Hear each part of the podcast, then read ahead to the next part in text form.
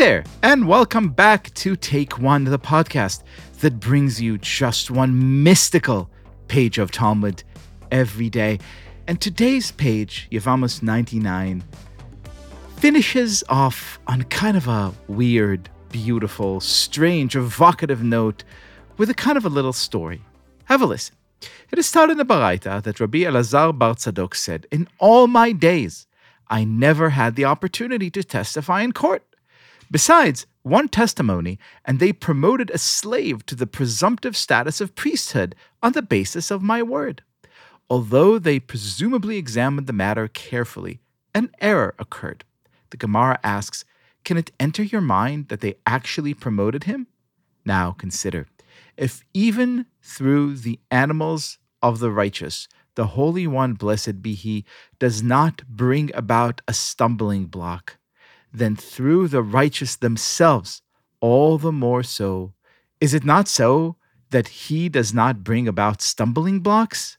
I read that kind of beautiful, mystical, evocative, strange, and wonderful question and I immediately picked up the phone and called the one man I knew would derive great meaning, truth, and beauty from this pasuk, from this little verse. Welcome back to the show, my dear friend and teacher. How are you, Rabbi David Bashevkin?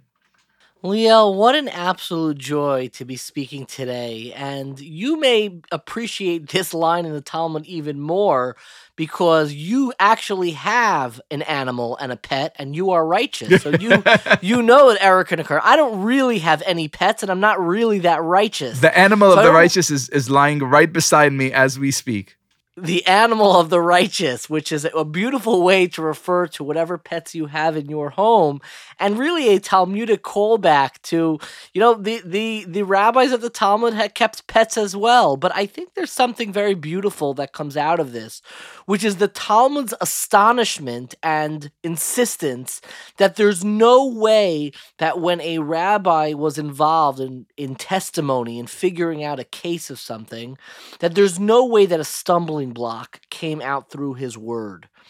And in general, there is a question when we are deciding halacha, when we are figuring out Jewish law, where do we want to turn? There are many commentaries that are written on the Talmud that are detached from any real life scenarios. They are running commentaries around the page. And we have another body of literature called responsa literature, which are actual responses that Jewish leaders and rabbis wrote in response to real life scenarios that have taken place and what the law should be in that actual incident. And the question very often arises when you find a contradiction, or let's say you're reading back and there's a contradiction between a commentary that one rabbi wrote and a responsa that maybe this very same rabbi wrote, and they came out with two different conclusions. Which one should you rely on? And I think there's something very interesting that relates to the passage of Talmud that we just read.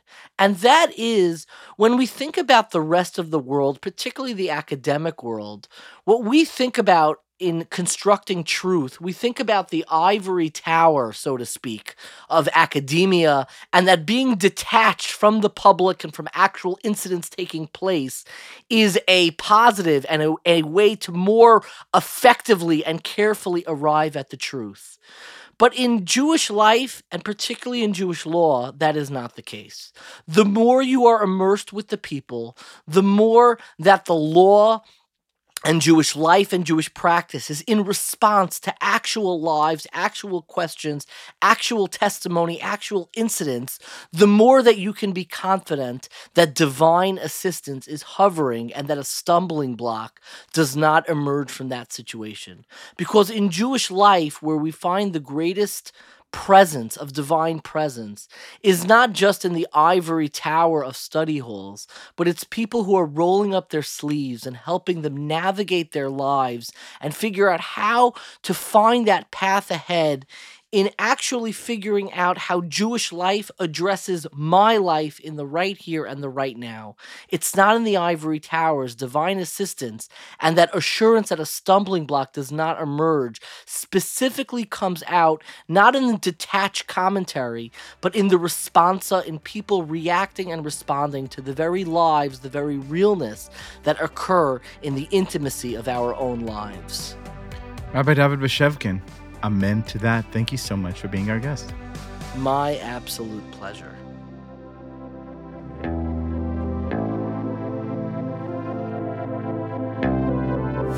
This has been Take One. If you enjoy the show, and I hope you do, please go and rate and review us on iTunes or whatever platform you use to listen to podcasts. Each week, we will be releasing new episodes Monday through Friday, covering the entire weekly portion of Daf Yomi. Take One is a Tablet Studios production. The show is hosted by me, Liel Leibovitz, and is produced and edited by Daron Ruskay and Quinn Waller.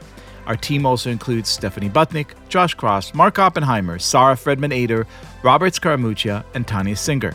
For more information, go to tabletmag.com slash take one or email us at takeone at tabletmag.com. You can find us on Twitter at take1dafyomi or join our Facebook group by searching for Take One Podcast. I hope we have made your day a little more Talmudic, and we will see you again soon. Thank you.